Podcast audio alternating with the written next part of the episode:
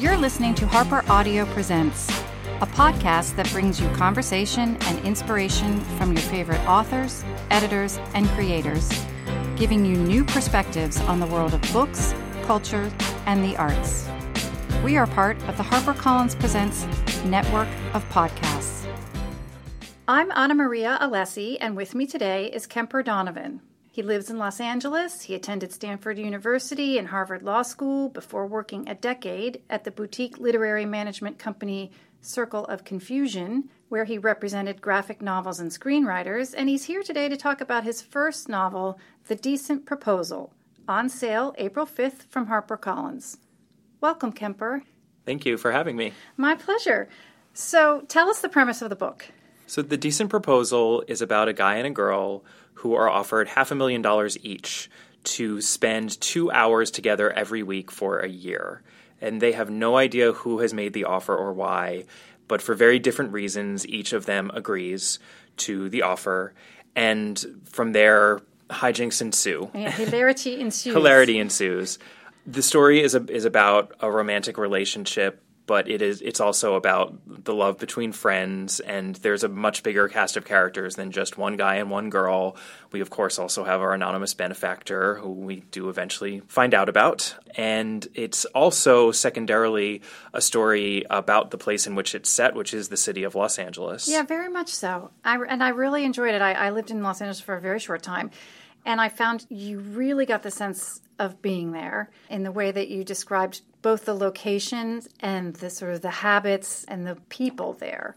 Yeah, I'm very glad to hear that. Thank you. It was important to me to imbue the story with the, with a sense of place in LA because I think a lot of books um, are set in New York because a lot of writers live in New York, and we're used to reading that. I don't think that LA gets the same treatment uh, necessarily. I think a lot of people think of it as either a vapid, entertainment driven place to live or something that's very dark and seedy in a noir way. Yeah, exactly. But yeah. for me, this was more the LA that I think a lot of people uh, who live there now are familiar with. Yeah, and where L- they actually live. Where they actually live in a place that they are quite affectionate about. And that is, in many ways, a wonderful and vibrant city in, in which to live. So I wanted to make that clear and have yeah, that come off the your page. Your fondness for the city very much comes through. And, and I agree. It is, it is either New York or San Francisco, right? Mm-hmm. The, those are the two places that are often the setting. Now, the book originally had a different title. Tell yes. us about that. The original title of the book was Enticement, which sounds a little too, um, I think, uh, potentially bodice ripper. Yeah, yeah, true. that was that was a bit of the reaction that we got. In my mind, I was thinking of it as almost a little bit more of a Jane Austen ish title. Got it. Persuasion, entice something like that but i think enticement is such a loaded term that has such sexual connotations. Not that there isn't any sex in the book or anything like that or that there's anything wrong with sexual connotations but it was a little bit of a misdirect as to what the story actually is. and is did like. you change it or was the change suggested to you? The change was suggested to me. And it was more it was one of those things not just in professional circles. When i started sharing the manuscript with friends and asking what they thought of it they said I was really surprised by what it was based on the oh, title. Interesting. So I, I knew from the very beginning that the title was not quite matching what the book actually was. So you have experience with screenplays and screenplay development and screenplay sales. Tell us about the development of your novel compared to sort of a traditional development process for a screenplay. Sure. Um, yes, I had been developing screenplays with writers for years and not writing on the side at all, actually. And when I first started writing on my own, I actually tried to write screenplays, but I think it was one of those situations where I had I knew what the end point of screenplays was and how much work went into it, um, and had such specific knowledge of that process that it was too difficult to to be creative within screenwriting, which is why I moved to prose. Plus, I had grown up reading novels and loving prose.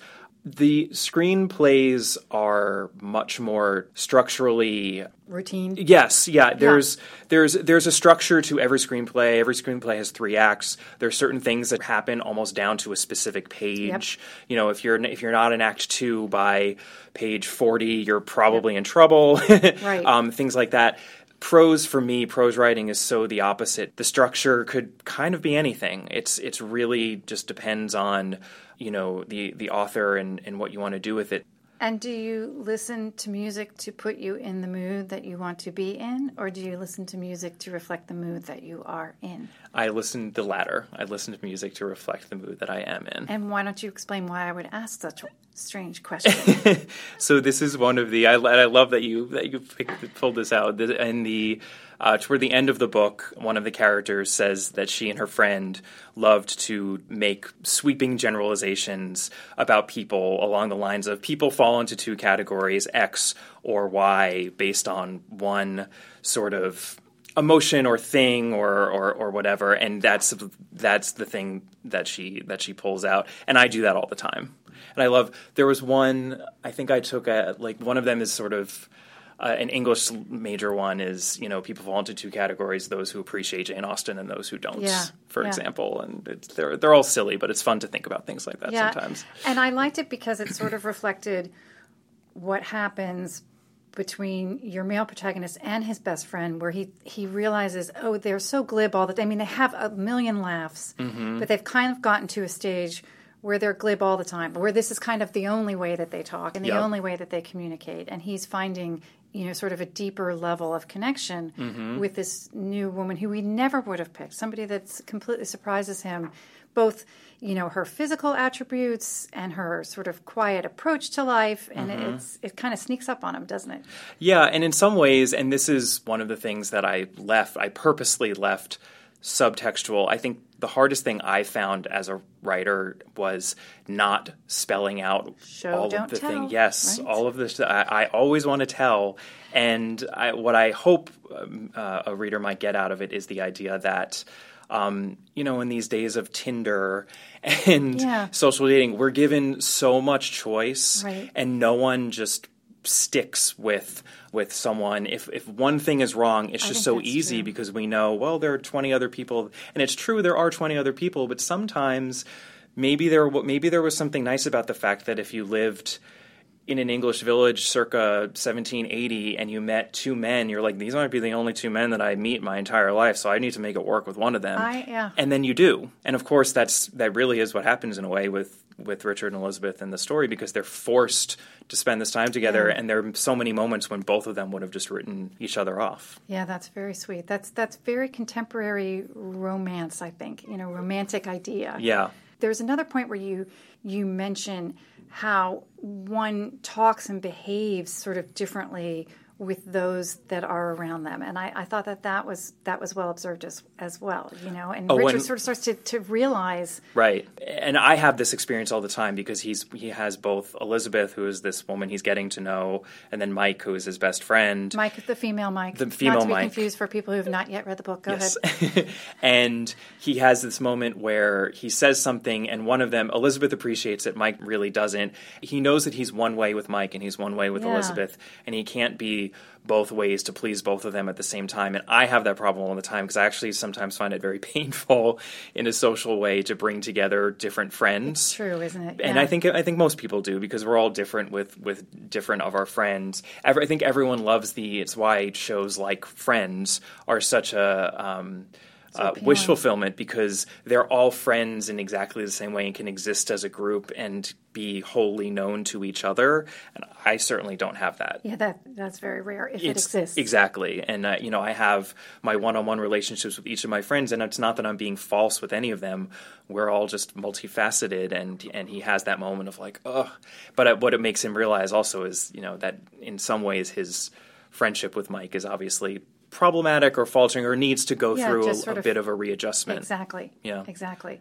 Now, tell me about your writing process. Did did you write the novel while you were working full time, and if so, how did you squeeze it in?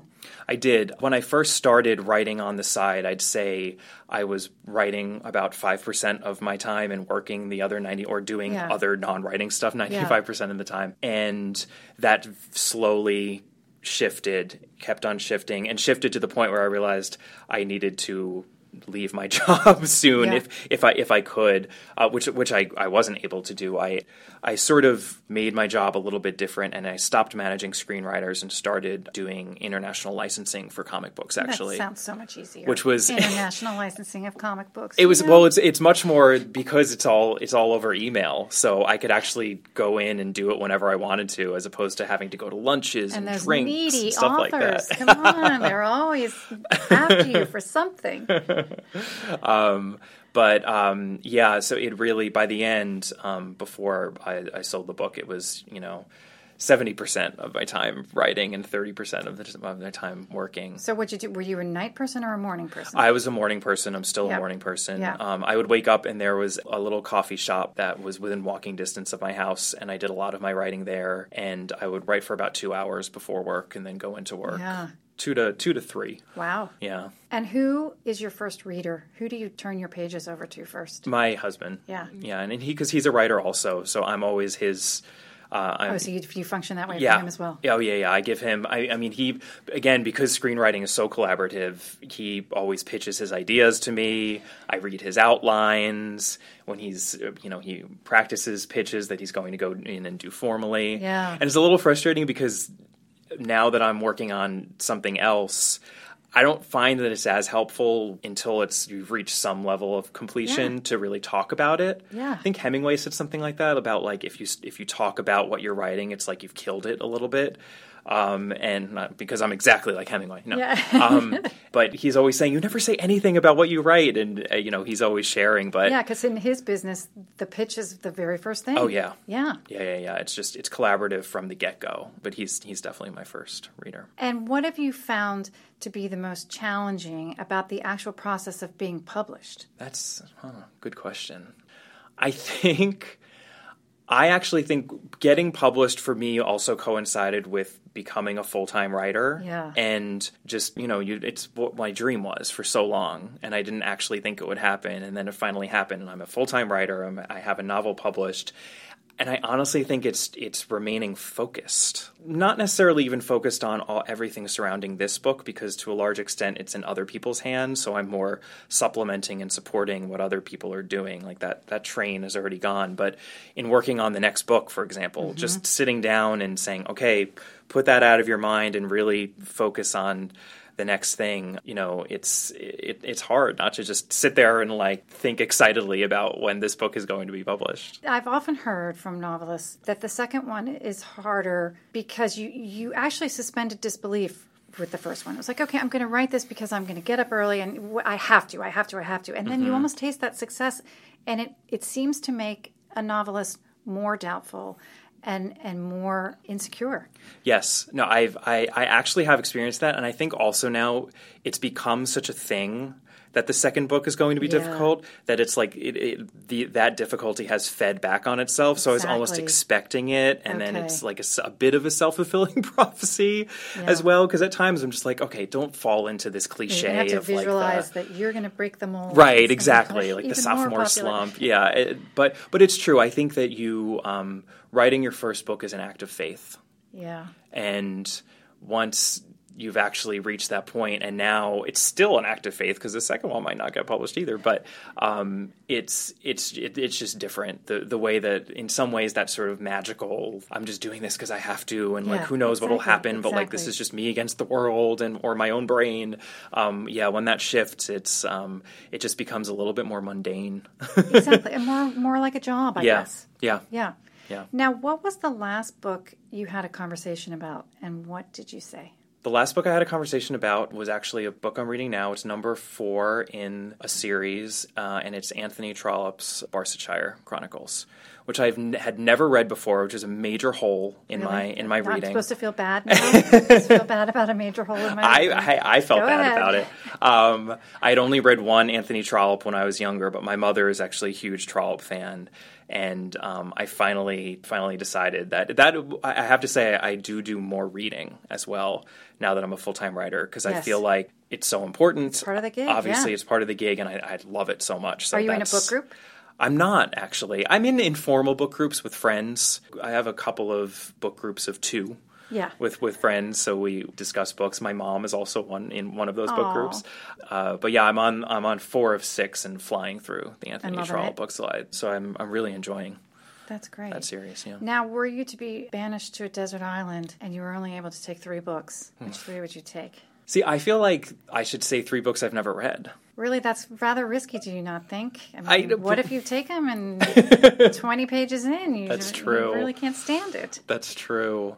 Um, This which is just another way of saying, could you name three of your favorite books? How about that? Okay, okay, fine. um, three of my favorite books. Um, the Woman in White, Wilkie Collins. That was always what I would say my favorite book was when I was growing up. Pretty much, I read it I think in high school, and I wrote an honors thesis about it, a Oh, whole honors thesis so about it actually.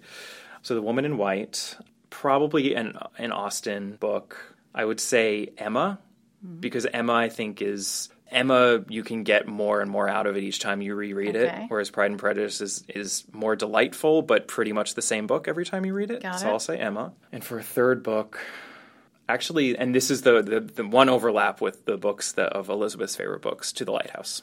To the lighthouse. Yeah. Perfect. Thank you so much for the decent proposal, and thank you for talking to us today. I really appreciate it. Thank you so much. This was so much fun. Thank you for listening. This episode was edited by Kat Theck with production help from Jennifer Monroe. The books featured in this episode are available for purchase wherever books are sold. Please be sure to subscribe to Harper Audio Presents, and you can send us a question or comment via our Facebook page. We hope you'll join us next time as we hear more from the leading figures across books, culture, and the arts, all brought to you by Harper Audio Presents.